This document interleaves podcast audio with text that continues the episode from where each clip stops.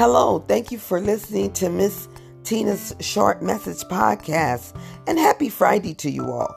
Today, my message is to be kind, no matter what. Even if you don't feel like being kind, push yourself because being positive, being grateful, being thankful, being in a positive mindset will take you so much further than being in a negative space.